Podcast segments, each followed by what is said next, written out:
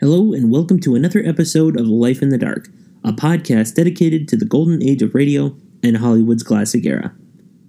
This podcast is part of the Nomad in the Middle network. More information can be found at nomadinthemiddle.com.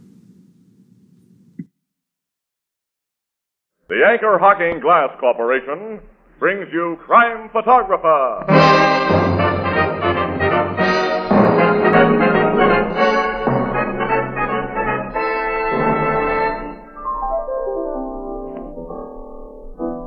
Hiya, Casey. Hi, Ethelbert. Well, I see you got the windows and mirrors all dolled up again for the holidays. Yeah, the same guy comes every winter and paints them for us. Mm. Like little Jack Frost. Huh? You remember when you were a kid, they told you Jack Frost painted those ice flowers on the window. Hey, that's a good one. I'll try it on Tony. Hey, Tony. Yeah? Who's the famous artist that paints on glass? Oh, that's easy, Jack Frost. And uh, speaking of glass, Everybody knows that Anchor Hocking is the most famous name in glass.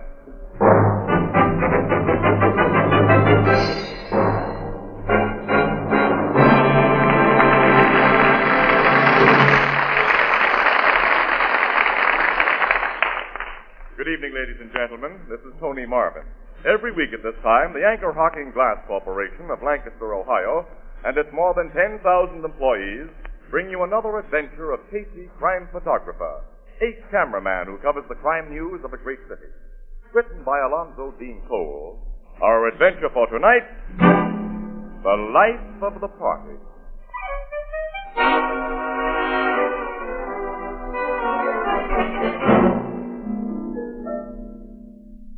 One of the most interesting sections of our city is known as Whittaker Grange, with its winding streets and century old houses where artists have established a colony. The more successful live and work in a narrow dead end alley called Gedney's Close, and in the late afternoon, a familiar battered looking automobile pulls up near the entrance of Gedney's Close. and- I guess I have to park here, Annie. They don't let you drive into this alley. Well, I prefer to walk the rest of the way, Casey. I love to look at these old houses. Yeah, you do. huh? Well, I got my camera and stuff. Come on, let's go. Okay? Higgins' studio is that big stone barn at the dead end there. Hmm. I'm going to get a big thrill out of seeing a studio medium again. I think Andre Higgins is our greatest living sculptor. Well, he was. He hasn't been producing top quality lately, though. The art critics say this new bronze group that you're going to interview him about is only run of the mill. I know. He's too busy playing to really work, I guess. Yeah. It's a sweet scented crowd he plays around with, Well, I've too. never met any of them except his model, Marcel. Certainly no bargain. Oh, wait a minute, Annie. She's the only one who is a bargain. That gal's the most gorgeous brunette I've ever looked at. Really? Uh, well, I mean of her type, eh? Annie. I don't know how a cultured, mature man like Andre Higgins can stand having her around, let alone be in love with her, as he apparently is. But at least she's not dangerous. I can't say that for one of Andre's other pals. though. Blister Hoagland. He's a pal of Andre Higgins? They've seen together a lot. Oh, Casey Blister Hoagland's suspected of a couple of murders. The cops have been trying to nail him for years. Uh-huh. How can Higgins associate with a man like that? I don't know. He's a strange guy. Like all famous artists, he attracts parasites who live on reflected glory. He's either too weak or too good natured to give him the brush off, I guess. Uh oh. Hey, look at that guy. He just came out of Higgins' place, didn't he? Casey, he must be headed for a costume party. yeah, look at the green velvet pants on him. He's fantastic, and that bright yellow smock and a red beret. If he goes outside of this deserted alley, a cop will pinch him for obstructing traffic. Annie! What's he doing with that big knife? He stabbed himself, Casey. Annie! Quick, come on! He's fallen to the sidewalk. Oh, I can see the knife handle sticking out of his chest. And there's blood. He drove that blade right into his heart. Has he? Is he dead? We gotta get a doctor, quick. Yeah, I'm the police. This guy came out of Higgins' place. Punch that doorbell, Annie, will you? The door's open. Hello, Casey. It's William. Andre, Andre, come here. I saw you two from my window, so I. What happened here? This guy just committed We suicide. saw him do it. Good heavens. Well, who is he? Why did he come out of your. Bertram Farlam, art student. Student? Well, he looks at least 50 years old. Well, I'm glad the poor devil can't hear you say that, Miss Williams. He liked women to think of him as uh, young. He was the life of every party he attended. That should be his epitaph. He was the life of the party. Poor fellow. Well, he's gone, and there's nothing we can do to bring him back. Uh, come inside and meet some friends of mine. We're having cocktails. Uh, what can I make for you, Miss Williams? Mr. Higgins. Wait a minute, Andre. You knew this guy. He just killed himself in front of your door. And it was most inconsiderate of him. Oh, I, I know you think I'm callous, but I'm a realist. Well, Now that I've spoken so frankly, how about a cocktail? We'll skip it. Definitely. Well, now, apparently I've shocked you. Ah, my guests are coming out. Why are you staying outside so long, Andre? Yeah, what's the big idea? Andre, I want you to make me another drink. Oh, Casey. Hello, Marcel. Oh, mon Dieu. Why is Bert lying on the sidewalk? He committed suicide, Marcel. Suicide. A knife in his chest. He stabbed himself, Tom. The poor sap. Did it because of Marcella, I suppose. Probably, Daisy. Well, I could not help it if he was in love with me and I did not want to make marriage with him. He knew my heart belonged to Andre. He should have. You tell the world your heart belongs to Andre when Andre's around. How do you mean that last part, Daisy? Never mind. Uh, Miss Williams? Casey? You, uh, know Marcel, of course. Yeah? Certainement, I know Casey. And Miss Williams? Mm-hmm. I uh, don't think you've met Mrs. Leland Carmichael. Noted for her wealth, the five husbands she's divorced, and her vulgar display of diamonds. Gals who can get husbands get 'em, Andre, and gals who can buy diamonds wear 'em. Glad to meet you, chum. Call me Daisy. and uh, this is Tom Thompson. He's a mere artist and uh, a bad one. Candor can sometimes be more unpleasant than refreshing, Andre. Nice to know you, Miss Williams. Mr. Casey. Thanks. Now let us all go inside and get a drink. Oh, wait a minute. We'll have to do something about poor Bert, won't we? Oh, that's Father Lemley. Oh, I, I've never met such as callous, inhuman people in my life. Neither have I, and Higgins, I never could figure you, but I kidded myself you were a right guy. Now I see you're nothing but a louse. As for these characters you call your friends, why, get out of my way. I'm going into your joint and call the cops. And I'm going with you. What? oh, they're laughing. Yeah. Annie, look at the dead guy. I'm getting up. But the handle of that knife still sticking out. It's a gag. Oh, no. you fell for it, chum. Miss Williams, Casey, meet the late corpse, Bert Fallon. Oh, me, oh, me. If you could have seen yourself when you thought I'd done a Ah, harikari. the old collapsible knife trick and a little red ink to make it look better. yeah. the knife blade slipped into the handle when I hit myself. See? You've Oh, been a fine pair of dopes, Casey. Uh, you don't pay a thing. Bert cooked up the joke when I mentioned you were coming, and we watched for you. Why, uh, hope you're not sore. Oh, no, anything but. We can take it. And you certainly handed it out. yeah. oh, you'll get a laugh on somebody else before you leave here. I'll see to that. You can depend on Bert. He's quite a frank. uh, yeah, I know a million gags. Our little Bert loves fun. well, why shouldn't I, Daisy? Fun never hurt anybody. That's a debatable question. Uh, what do you mean, Tom? Oh, do not talk so much, Bert. Let's all go inside. Come on, I want a drink. Uh, let's go in, Casey. Miss Williams? Oh, uh, close the door, Tom, and uh, keep the common people out. Mm, what a lovely studio you have, Mr. Higgins. It's so big. Oh, thank you can lose yourself in this bun. Say, where's Blister? I, oh, I'd forgotten Yeah, that. here, I, here I am. Oh, he's sitting behind that statue. Miss Williams, Casey, let me present Mr. Hoagland. We already know Blister, Hoagland. How'd you like the gag they pulled on you, Casey? Pretty good, huh? Good enough, we fell Oh, for it. I know. I was watching from the window. Why didn't you come outside with the others? You'd have made the gag better. Just how? Well, if I'd seen you around, I'd have thought Bert Fallon's phony suicide was a murder. Why would you have thought that? You've done several jobs of killing, haven't you? Cops never proved it. They'll get the goods on you someday. Your luck will run out. I don't like this kind of talk. Blister. Okay, Andre, I'm a good-natured guy who never loses his temper. Casey's sore because Bert's suicide gag made him look like a sap, and he's trying to needle me to get even. But I'm a good sport. I can take things as they come and laugh. When... Oh, oh! My foot! My foot's on fire! the old hot foot gag blister. I snuck up and stuck a match in your shoe. Why? I told you, Casey, you'd get a laugh on somebody You else. lousy little Down clown out! Let him go, Blister. Let go of him or I'll hit. Okay, Casey. Sorry, everybody. the joke's on me. Have a drink with me, Bert, old pal. Let's all have a drink. Come on. I need. Hey, Andre, make me one of my special Blister would have killed Oh, that little man if you had stopped him, Casey. Yeah. We really stepped into something when we came here today. I'll say we did.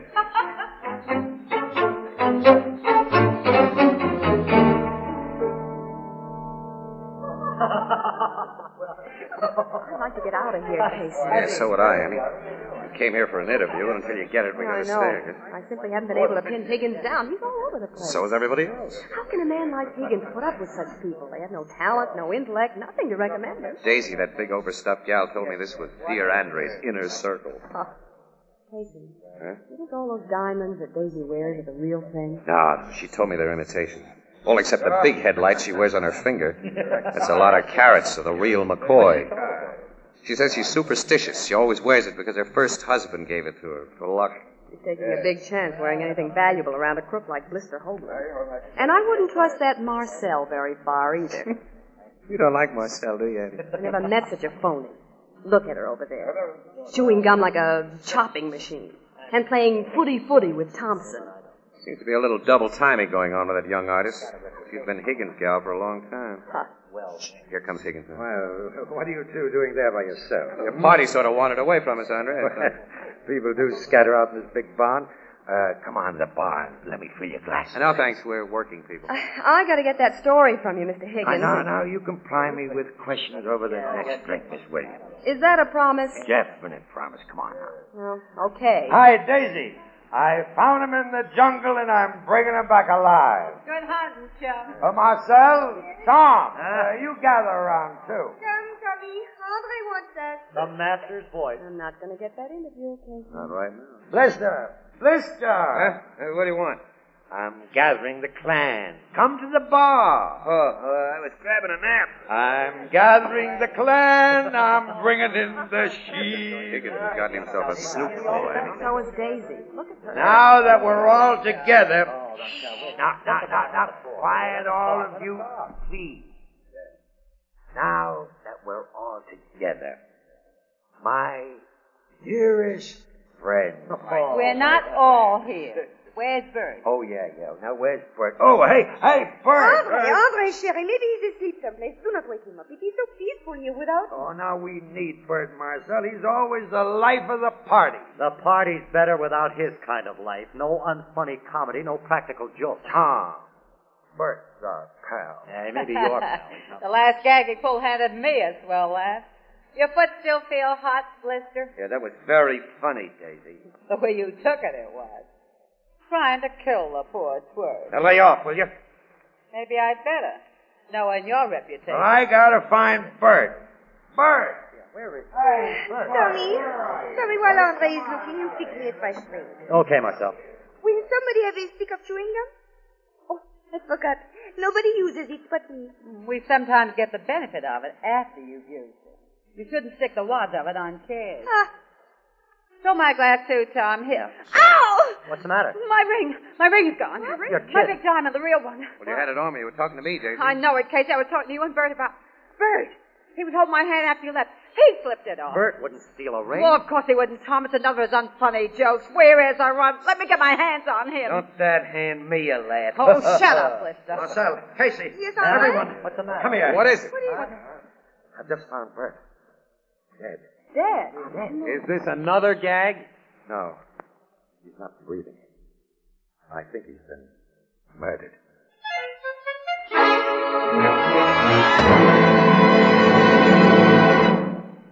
Our story will continue in just a moment. Nothing is quite so comforting as a good hot cup of coffee, particularly the first thing in the morning. But that's the very time of day when everyone is in a hurry. Well, here's a way to enjoy delicious coffee with no fuss or bother of any kind and in a matter of moments. Simply take a cup, a spoon, and a glass jar of soluble coffee. Put a spoonful of coffee in a cup and add hot water, and that's all there is to it. But make sure to buy your soluble coffee in a glass jar. Glass jars are easy to open. A quick turn of your wrist and the coffee is ready. And then, too, your spoon fits easily and conveniently into the wide top of the jar. No trouble in measuring. And last but not least, glass jars protect the flavor and freshness of soluble coffee perfectly against moisture or contamination of any kind. Now, most of the better packers of soluble coffee protect their product by using clean, sanitary anchor glass containers and anchor caps. Both products of anchor hocking. The most famous name in glass.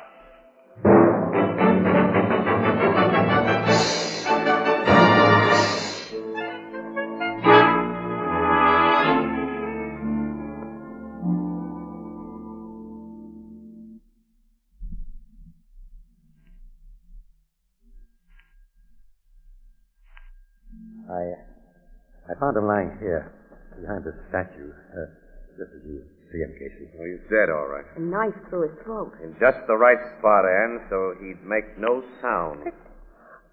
Could have killed him. It had to be someone here, Marcel. Definitely. You tried to kill him earlier this evening, Blister. Now, don't you point the finger at me, Daisy. You've been suspected of other killings. Now, be careful, Tom. You did it, please. I didn't. I swear I didn't. I think the cops will nail it on you. With all of you against me, accuse me, maybe they will. But I'm giving them no chance. I'm doing a lamb. You're not leaving Yes, I am. He's got a gun. Keep away from me, all of you. I'm not taking a rap for something I didn't do. I'm getting out of here. Anyone who tries to stop me gets a bullet. Oh, oh. Andre. Andre, you shot him. One has a right to shoot an escaping murderer. Luckily, I had a gun. Phone the police station. Okay, Andre. Good job of shooting you did. Caught Blister squarely between the eyes.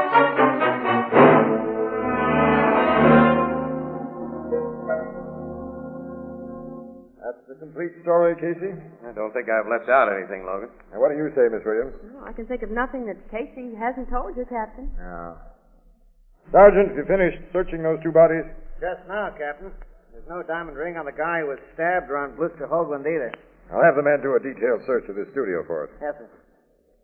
You know, that ring may have no connection with Fallon's stabbing, Casey. Look, Logan, when a hunk of ice worth a good 15 grand is missed at about the same time that a guy suspected of taking it is I found murdered. know.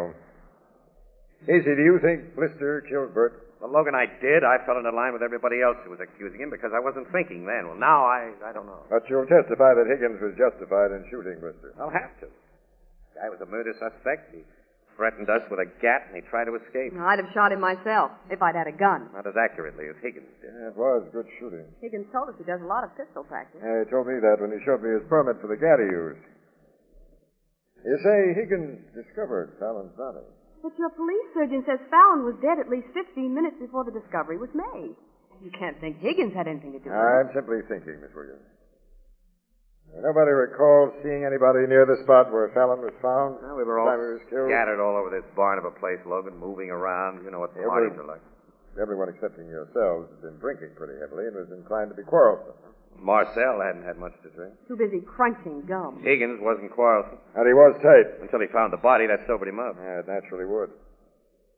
A fat gal who lost her ring. She have a lot of dough? A couple of millions, Fallon told him. What about Thompson? Thompson's an art student. He goes in for you know, surrealism, that kind of stuff. Goes for that Marcel, babe. Yeah. Captain. Captain Logan. Yeah, Sergeant? We just found a ring. The diamond ring? There's no diamond in it, sir. The stone's been pried out. Pried out? I see. Here. Yeah. Strong's been forced apart. That's the setting that held Daisy's diamond, Logan. Uh-huh. Now Uh, bring the fat gal in here, Sergeant. Bring all the witnesses in here. Yes, sir. Well, this proves that ring wasn't simply lost. It doesn't prove, but it certainly indicates. And how, Logan? Look, Bert Fallon slipped the ring off Daisy's finger as a joke, but somebody saw him do it and got an idea. And that somebody killed the little guy, took the ring, pried out the $15,000 stone because it was easier to conceal, and he just sat tight.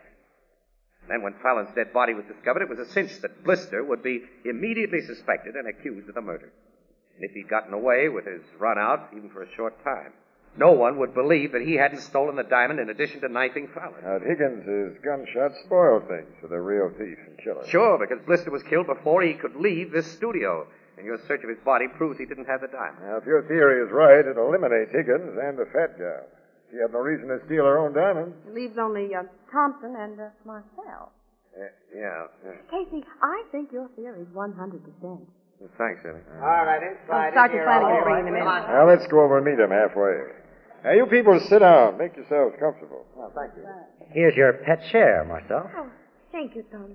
Have you found my ring, Captain? Uh, we haven't found your diamond, Mrs. Leland Carmichael. Oh, dear. And they will find it, Dave. Oh, I hope so, Andre. You know it's my luck. I'm going to ask a few personal questions, starting with you, Mr. Thompson. All right. Have you any money of your own? That is personal. I can get it from other sources if you don't tell me. I'm an artist. A bad one, many people think, which means I'm always broke. Yeah. Thanks. What's your financial status, Marcel? Why, I have only what I make as a model and what uh, Mr. Higgins did me besides. What do you give her besides, Mr. Higgins? um, I am. I'm afraid I haven't been very uh, generous with Marcel. Oh, That you have, Sherry. One hundred dollars a month just for spending money? Give you any diamonds? No. I do not care for diamonds. Any woman who says that is a liar. do not say I di- lied, David. Pipe down. Marcel, Thompson. Huh? Which of you two has that stolen diamond? Stolen diamond? Which one of us? Bluff won't do you any good. You hand it over, or must we search the two of you? Oh, I have never been so insulted. Search me immediately. I demand that you search me. You seem very sure of yourself. Of course she's sure. This girl wouldn't steal anything, Captain. Now, we're going to see about that, Mr. Higgins. Sergeant, send for a matron to search this girl. Right, Captain. Say, Logan, maybe you can save yourself a lot of trouble. Huh? A quick way to hide a diamond would be to wrap it in a wad of chewing gum. Chewing gum? Yes. There's one on the edge of Marcel's favorite chair. Now, let's see. Marcel is the only one here who chews that stuff. I put nothing inside my chewing gum. Now, someone put something inside this wad. Here's a knife, Logan. Scrape the stuff off. I didn't. I swear I didn't. It's a diamond. It's my diamond. I didn't. I didn't. Now, we'll go into that at headquarters, Marcel, thoroughly. I'm taking you there now. Oh, no, do not let him, Andre. Help me. Wait. I stole that diamond, Captain. You, Thompson? Yeah. I hid it where you found it. Now, let Marcel go.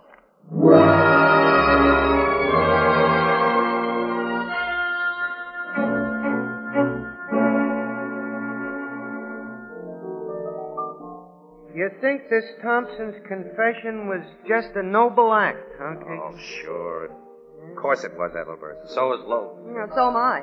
Thompson's so crazy about that phony Marcel, he'd go to the chair to protect her. Maybe they both done it together. You say the suspects was eliminated down to just them two? On the basis of my theory. But I can't see her doing it cold bloodedly for no better motive than a diamond too hot to wear and too hot to sell. Well, she could have had a double motive, Casey. You and Miss Williams say the dead guy was one of them practical jokers. Ain't you ever wanted to knock off one of them pests? Ethelbert has something there, Casey. Yeah. Yeah, maybe a lot. Excuse me, I'm going for a walk. I'll go with No, you. no, no. I, I want to be alone. Think.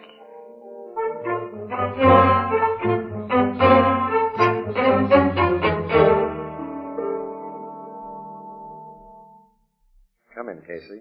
Thanks, Andre. Hope I'm not uh, disturbing your work. Well, I'm scarcely in the mood for work after what happened here last evening. Anyway, I've been away from the studio until a few minutes ago. I went down to jail with Marcel. Oh. How is she today? Oh, she feels utterly friendless. She even thinks I'm against her. Hmm. You're trying to help her. You, you believe she's innocent.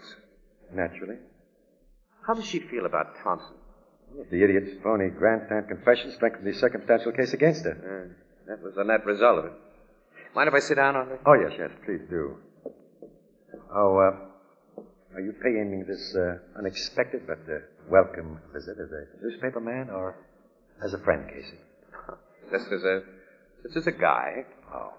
Hey, Andre, uh, what's your frank opinion of uh, Mrs. Leland Carmichael, Daisy? Why, uh, all around good fellow? Very uh, superstitious, isn't she? That's very. And so I gathered from her talk about that ring. She kind of got on my nerves last night. She's too common. She's too bossy. Well, Daisy can be a bit trying. Yes, and Marcella, a million dollars worth of looks and quarters worth of brains. And she'd be hard to take as a steady diet. Now, really, Casey, I- Lister was hard to take, and Thompson and Bert Fallon. But all these people had fastened onto you like leeches. What are you driving at? Just this. You saw a chance to get rid of all of them in one sweep last night, and you took it. You got Daisy's diamond, you planted it to frame Marcel, you killed Fallon, and then Blister, so you could be free. How will you prove this idea of yours? The cops will prove it when I sell them. You haven't done that yet. No. I want to just bring it on you first and see how you'd react. Your face has told me that my theory is good. What does this reaction tell you? I... I thought the cops impounded that gun you killed Blister with. They did. This is another. No one else will realize the motive for what I did. I didn't kill for profit or because of hatred. I simply had to be free to the friends who were wrecking my life. They were driving me mad. I was too weak, too cowardly to send them away. Now you threaten my freedom. So Oh, I must kill again. and I- you broke out his gun, Sergeant. Get the cuffs on it.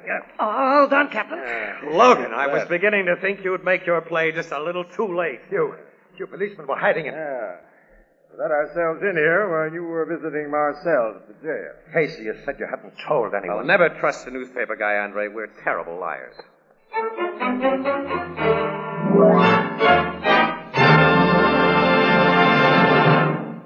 We'll join the crowd at the Blue Note in just a moment.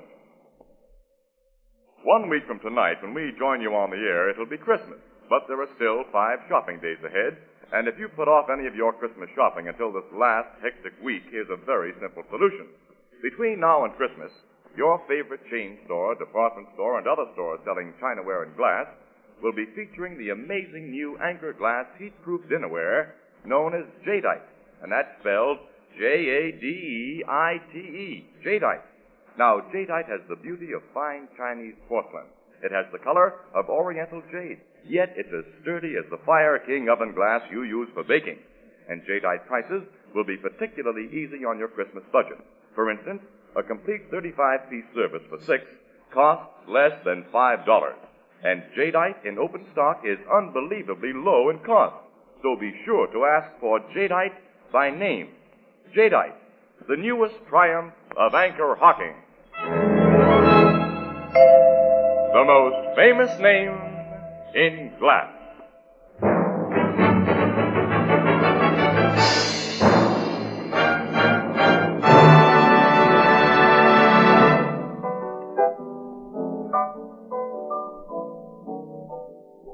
I gave you your notion about Higgins, Casey. You sure did, Albert. When you said everybody would like to kill pests. Yeah, but nobody does kill them. They just say they'd like to. Well, there's always the exceptional person. A fact, naturally, only realized by an exceptional person like uh, Mr. Casey. exactly, Miss Williams, and thank you, Miss Williams. You're welcome. Well, anyway, when I when I started to think seriously of pest extermination as a motive, the parts that hadn't fit fell right into place. There's two parts that don't fit for me. Now, what's that? Higgins killed Fallon, framed Marcel for the murder and robbery, and then shot Blister Hoagland to make the frame stick. But three pests he figured out of his way, but he wanted to be rid of two more Thompson and Daisy. Well, Marcel was the attraction that made Thompson hang around Higgins' place. Once she was removed, he'd be removed. And Daisy was intensely superstitious. She'd never risk her luck around Higgins again. Oh. I don't approve of Higgins' methods, Casey, but I got sympathy for his feelings. Oh, how I'd like to make a clean sweep of a lot of pests. Good night, Ethelbert. Yeah. Oh, oh good night, Grace.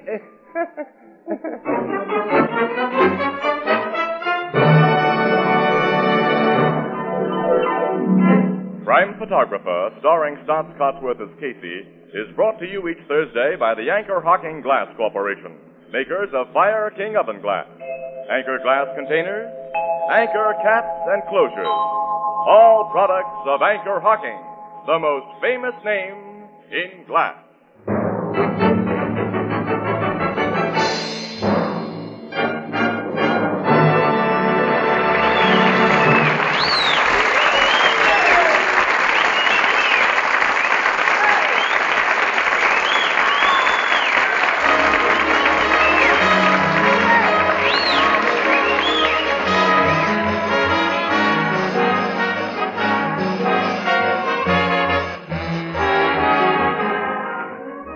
Crime Photographer is directed by John Deep.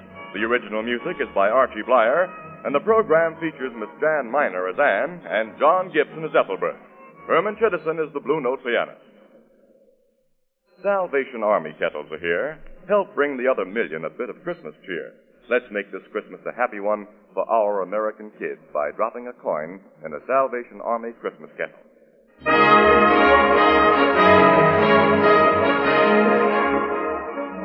This is Tony Marvin saying goodnight for the Anchor Hocking Glass Corporation of Lancaster, Ohio, with offices in all principal cities of the United States and Canada. This is CBS, the Columbia Broadcasting System.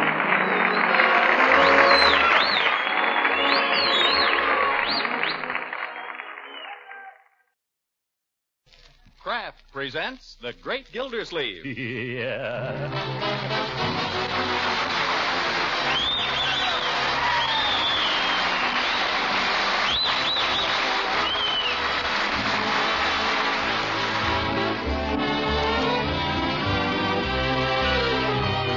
The Kraft Cheese Company, makers of parquet margarine and a complete line of famous quality food products, presents Harold Perry as the Great Gildersleeve. Kraft brings you the Great Gildersleeve every week at this time, written by John Wheaton and Sam Moore, with music by Claude Sweeten.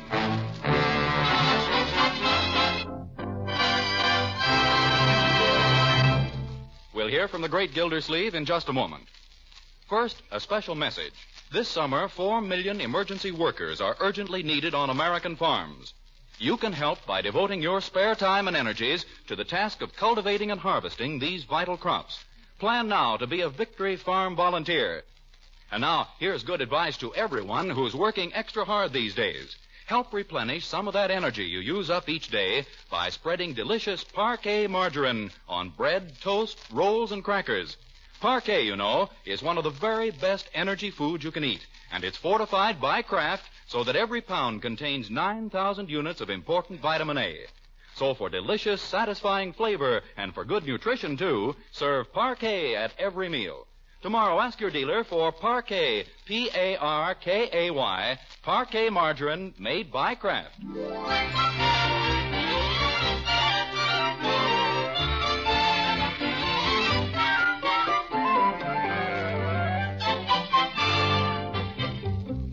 And now, the great Gildersleeve.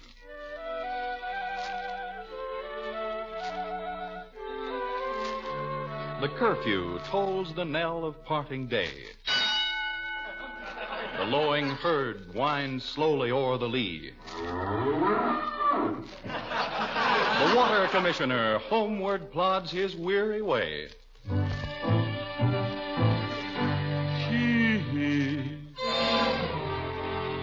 and leaves the world to darkness and to me. Wonder what's for dinner. Tired tonight. Tired but happy. Grass needs cutting. Oh, well, perhaps I can interest Leroy in the problem. Anybody home? Hello, Unky. Oh, I didn't see you there, my dear. How'd it go today? Oh, pretty well. My secretary's back. Bessie? Yeah, Bessie's back. Well, how come? Tell me about it. Just hang my hat here and I'll be right in. She didn't get married? No, her boyfriend walked out on her. Terrible thing. yeah. Good evening, Mr. Gilsleeve. Nobody told me you were home. Good evening, Bertie. I'll have your dinner ready in just a few minutes. Now, don't you worry. Well, who's worried? Did I say anything about dinner? I'm in no rush. No, sir, but I know when you get home, you like your dinner. Ye God, you think I never thought about anything but eating. What are we having, Bertie? well, sir, there's a war on, All right, don't tell me. but I think you're going to like it. Any mail come today, my dear? I don't know. Bertie, any mail today? Yes, sir, there's a package came for you. It's up there on the mountain. Why doesn't somebody tell me these things? Package, eh? Oh, hello, Leroy. What's the package? I don't know. What's in it? I don't know. I'm just unwrapping it. Who's it for? It's not for you. Well, who's it from? Look on the outside there. It usually tells. Will you keep your hands off of it? Okay. The package was addressed to me. I just thought you might like to know who it was from, that's all. That we will find out all in good time. Well, What is it, Uncle Mort? a book. Nuts. What do you mean by that? Nothing. I just thought it might be something, that's all. What is the book, Unky? Well, it's something I subscribe to. The Book of the Century Club.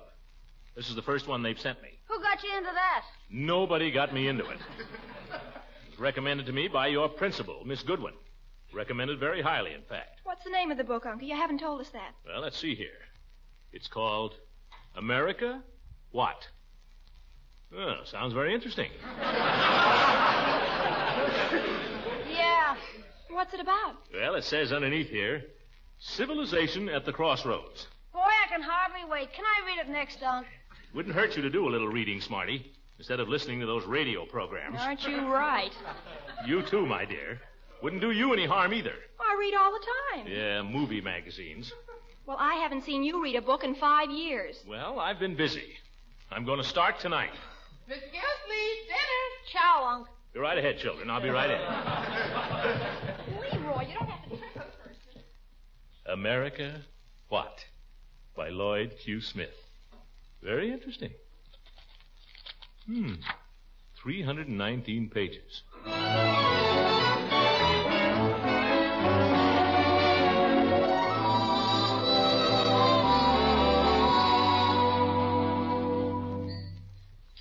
finished, Mr. Gillsleeve? Yes, you can take it, Bertie. Just leave my coffee, will you?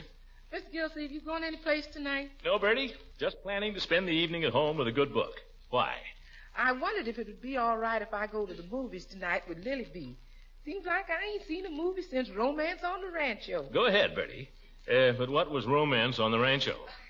Oh, it was just a picture. It had that Jack Dunlap in it. He kills me, that man. Oh, who's Jack Dunlap? Never heard of Jack Dunlap? I bet Miss Marjorie knows him. Sure, he's married to Linda Delicart, Who's Linda Delacorte? a starlet. They split up for a while, but now they're back together. He gave her a diamond collar for her Scotty. You,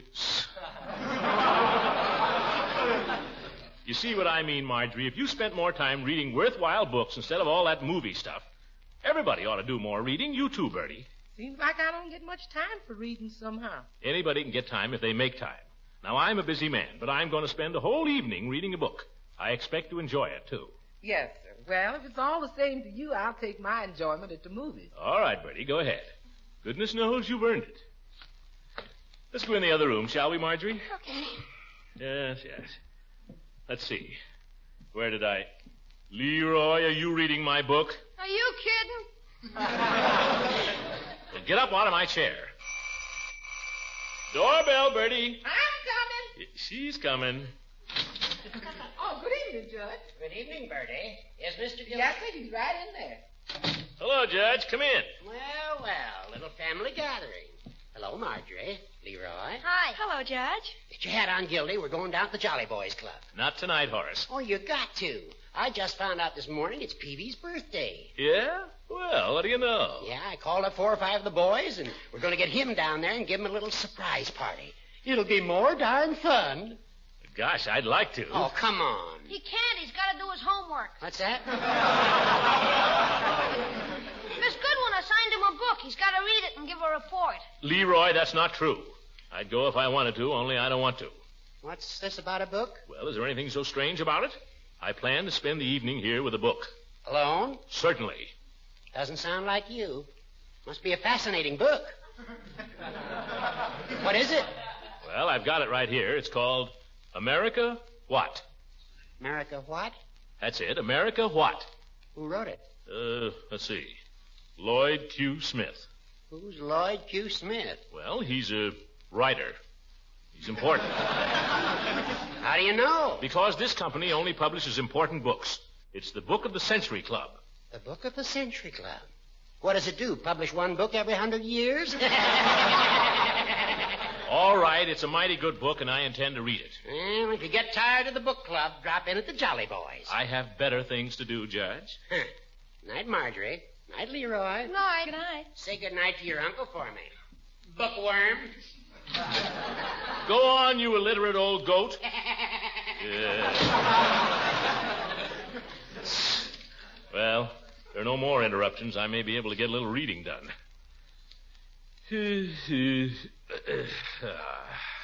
Ah, Just get settled here. What are you reading there, my boy? Huckleberry Finn. Well, that's a good book. Why don't you read something, Marjorie? I may later. I'm writing a letter now. Yes, nothing like reading. Wonder if you'd mind getting me a couple of cigars, my dear, over there in the humidor. Always like to have 'em handy when I read. Leroy, would you be good enough to shove that footstool under my feet? Oh, what's that? Never mind, I'll do it. I'm going now, Mr. Gillsleeve. All right, Bertie, have a good time. Uh, Bertie, Yes, sir? I wonder if you have any apples out there. Might like an apple later to munch while I read. Relieves the monotony sometimes to have something to chew on. I'm sorry, Mr. Gillsleeve. There ain't an apple in the house. Oh, yes, yes. yes. Well, let it go. Good night, Bertie. Good night, sir. kind of friendly and nice, isn't it? Everybody reading here and writing letters. Leroy, your uncle spoke to you.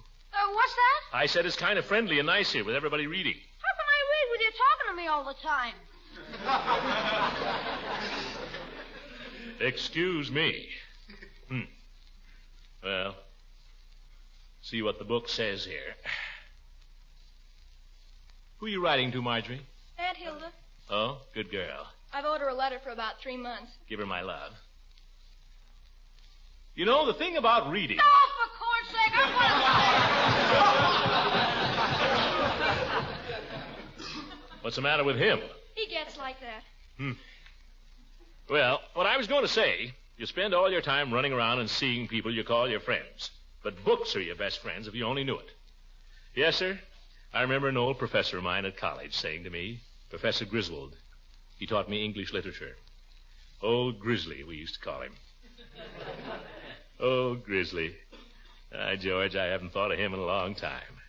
Grand old fellow and a great teacher. All the students loved him and looked up to him. I was a sort of a pet of his. he used to invite me over in the evening sometimes, and we'd sit there in his study in front of the fire and discuss good books. I remember him saying to me one time, Gildersleeve, he said, Marjorie, where are you going? Well, if you'll excuse me, Uncle Mort, I think I'll go upstairs. I've been trying for months to get this letter written, so if you don't mind, Not at all. Go right ahead. I'd love to hear about your professor sometime. Yes, yes. Go along. Seems I'm not very popular around here. Well, Griswold was right. Books are a man's best friend. At least they don't run out on you. Well, let's have a look at this one, see what the fellow says.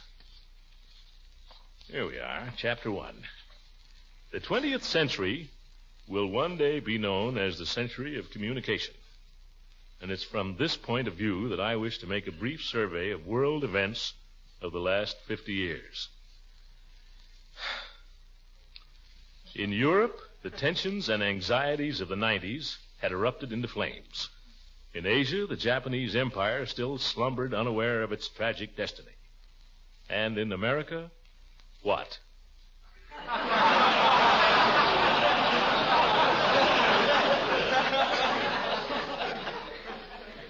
Well, he's got something there. But what is it? I might just read it again. Griswold used to say, always read for the sense. Don't just look at the words. Uh, uh, good old prof. Yes, sir, those were the days. those were the days. Well, try this again. The 20th century will one day be known as the century of communication. I follow it so far. And it is from this point of view that I wish to make a brief survey of world events of the last 50 years.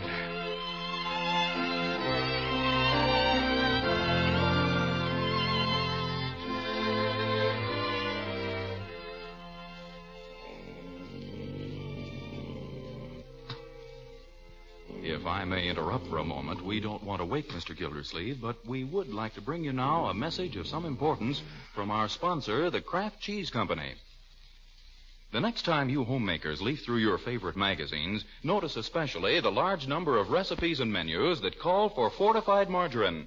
No doubt you'll want to try some of these recipes and menus soon, and Kraft's Parquet is the fortified margarine you'll surely want to use, because Parquet's flavor is so fresh and delicate, its texture so smooth for easy spreading and for blending with other foods. Parquet is a favorite with women everywhere, preferred by millions to any other brand. And remember, every single pound of parquet is fortified with 9,000 units of important vitamin A. It's also tops in food energy, so buy parquet soon. See if your family, too, doesn't prefer this delicious craft quality spread to any other brand. Ask for parquet, P A R K A Y, parquet margarine made by Kraft.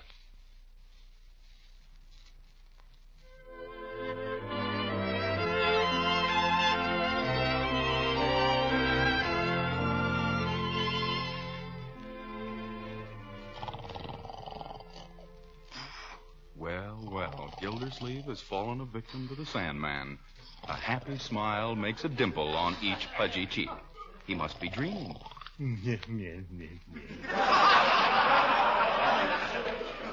Eh, finest college in the good old USA.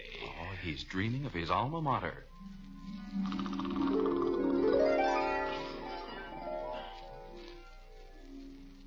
Hi, Throckmorton. Oh, hi, Charlene. You want to sit next to me? Do I want to sit next to the queen of the campus? I sure do. This morning, students, we shall begin to consider the most fruitful period of our poet's career. When Keats began to pluck with his magic fingers the same inspired lyre which Homer, Milton, and Dante had plucked centuries before.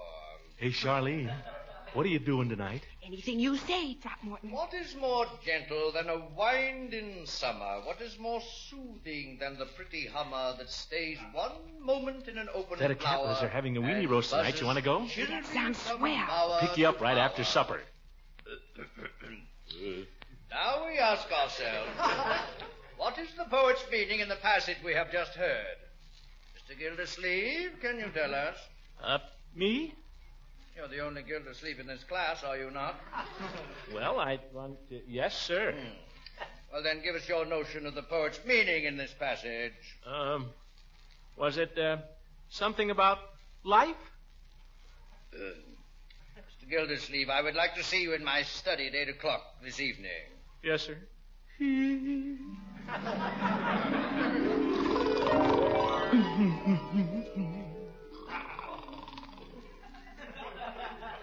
Mr. Gildersleeve, I regret that I have found it necessary to send for you. The fact is, however, that your work in my class thus far would be a disgrace to a sophomore in high school. But, Professor. Your knowledge of English literature is infinitesimal. Your appreciation of poetry is microscopic.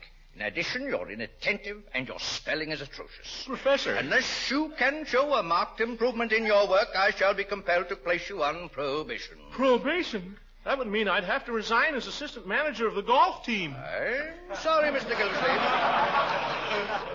I'm sorry, but that's the way it is.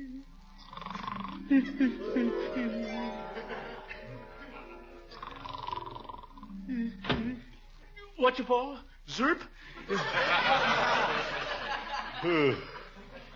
uh, must have dropped off there for a minute. Where's. Oh, yes. I was reading. Book. Yes, yes. The 20th century will one day be known as the century of communication. By George, that's a good thought. Deep, but good. kind of Hmm, stuffy in here. Maybe I ought to get a little air.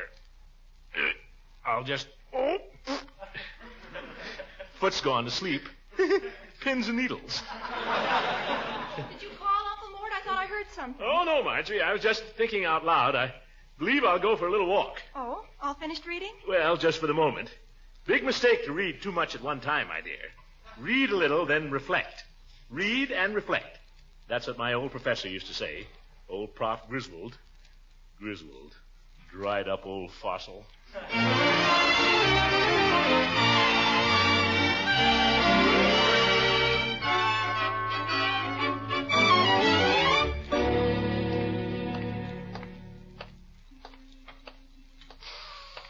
Ah, the air is nice tonight. Ooh, nice moon, too.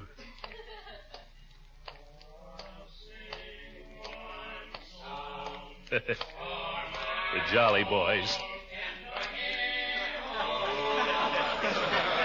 By George, that's a terrible quartet. Hooker's always flat.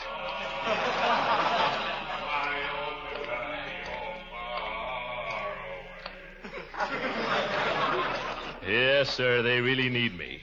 Maybe I ought to just. No, I'll get back to my book. Hey, that moon. Wonder what Eve Goodwin is doing. Might be good to get her slant on the book.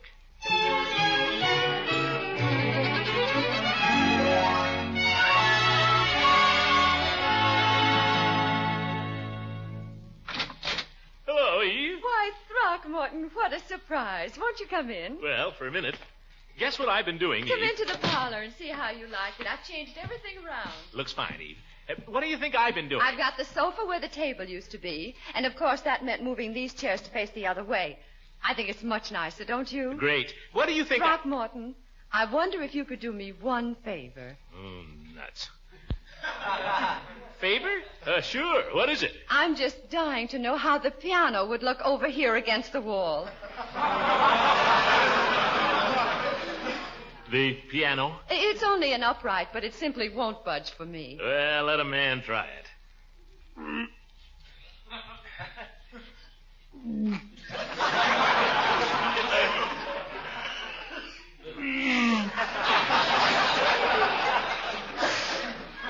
sure it isn't nailed down.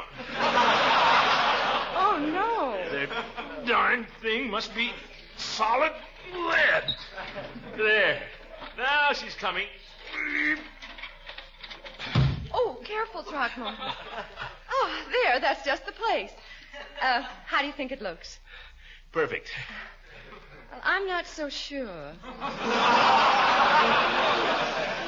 uh, let's sit down for a minute anyway, shall we? Phew.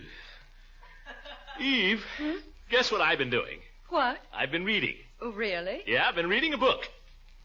I'm afraid the piano isn't right there. Forget the piano, ye gods. I tell you, I'm reading a book. Well, it's nothing to get hysterical about. What are you reading? The latest book of the century selection. America What? Oh, are you reading that too? That's what I've been trying to tell you. My copy came yesterday morning and I finished it last night. I just couldn't lay it down. Could you? Well, it slipped out of my hand once.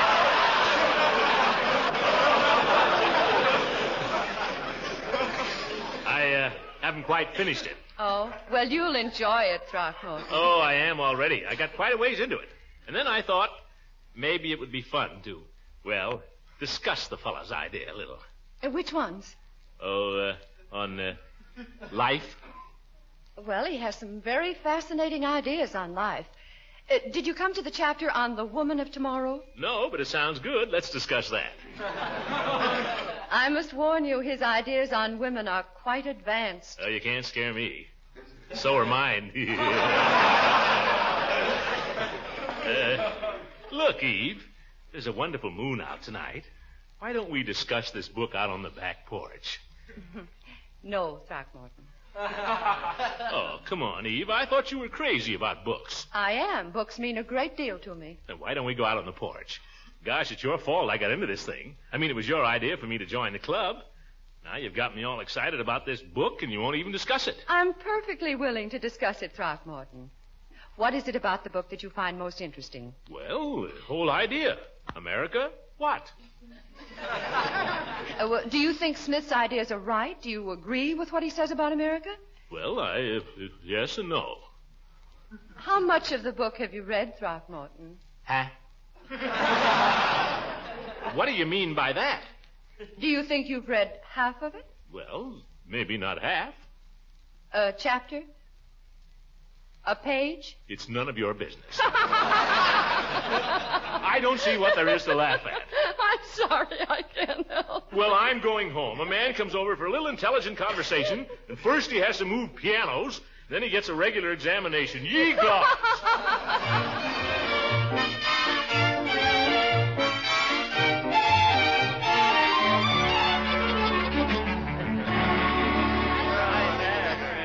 Hey, Judge, Judge, look who's coming. Gildersleeve. Yeah. I thought he was going to read this evening. Hello. Hello, Gildersleeve. Hi. I can't stay, gentlemen. I just dropped in to wish Peavy many happy returns of the day. Hmm. Yeah, thank you, Mr. Gildersleeve. I... Oh. I wish you'd have a Coke with me before you go. Sure, Commissioner. Have a Coke with the birthday boy. Well, just one, thank you, Chief. How old are you anyway, Peavy? Well, we was just having an argument about that, Mr. Gildersleeve. The judge claims Peavy is 90 years old. I claim he's at least 108. Yeah, fellas have been joshing me all evening, Mr. Gildersleeve. I wish you could have been here earlier to hear some of the humorous conversation. well, here's your Coke, Commissioner. Thanks, Chief. Happy days, Peavy. Thank you. I might just venture to repeat a remark Floyd made a short while ago. It struck me as very funny. Oh, for heaven's sake, Peavy. Let him tell it, Judge. It's his birthday. What was Floyd's witty remark, Peavy? Well, he was drinking my health, and he said, Here's to you and your drugstore. May all your troubles be aspirin tablets. the point being that aspirin tablets are small. Oh, brother. Don't tell me Floyd's been getting off stuff like that all evening. yes, sir, he has. Hey, how's it happen we got the pleasure of your company, Commissioner? Judge Hooker said you were curled around a good book for the night. Yeah, what happened, Gildy? Did you find your brain was a little out of practice in digesting heavy thinking? Nothing of the kind, Judge. I simply interrupted my reading to pay my respects to my old friend Peavy here. And I appreciate it, Mr. Gildersleeve. Uh, what was the book, if I may inquire? Yeah, what were you reading, Commissioner? A cookbook? Yep.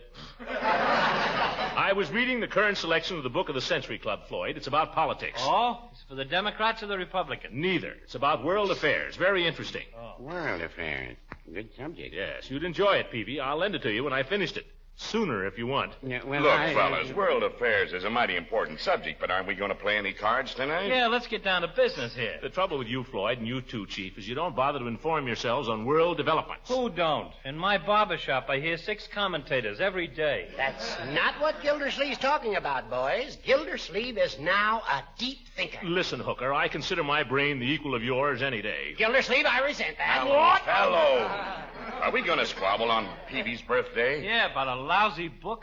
Well, he started it. Now, Commissioner. I, I wonder if a song wouldn't clear the air, gentlemen. I have a suggestion. There is a tavern in the town. In the No, town. Oh, no, no, no, Peavy. Look, I got the song. Just the song for your birthday. Darling, oh, I am growing old. yeah, that's it, that's it. Only let the commissioner sing the lead, Yeah. huh? Come on, Mr. Gildersleeve. All right. And Hooker, for heaven's sake, try to stay on the key. Let's have the key, Floyd. Darling, I am growing old. Silver threads among the gold shine upon my brow today. Life is fading fast away, but my darling, you will be, will be always young and fair to me.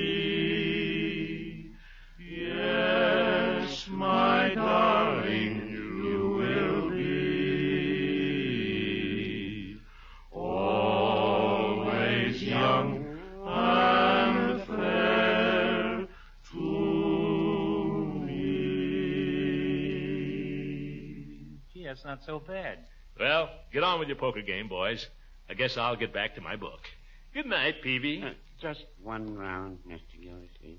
Well, seeing it's your birthday, deal me in, Floyd. Okay. Good night, America. What?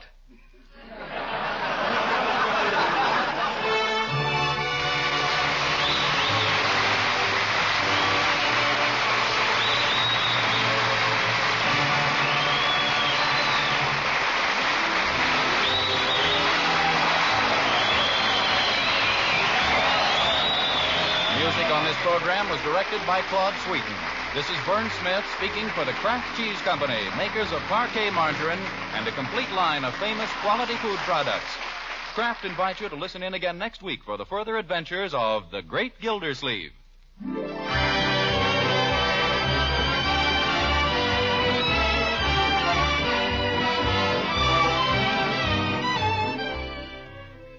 Good cooks not only know the ABCs of cooking, they also know their Z's. The Z's stand for zip, zing, zest, the kind of lip smacking results you get when you perk up foods with tangy golden Kraft salad mustard. It's creamy smooth, delicately spiced, can be used in all sorts of tempting ways. For extra zip, add Kraft salad mustard to an appetizing cream sauce for hot cooked vegetables or leftover meats. For extra zing, blend Kraft salad mustard into tasty sandwich spreads. For extra zest, add tangy Kraft salad mustard to French dressings, gravies, pickle relish, and barbecue sauce. So put extra zip, zing, zest into your meals. Buy Kraft salad mustard. Also try this other popular variety, Kraft mustard with nippy horseradish added. Remember to ask for Kraft quality mustards.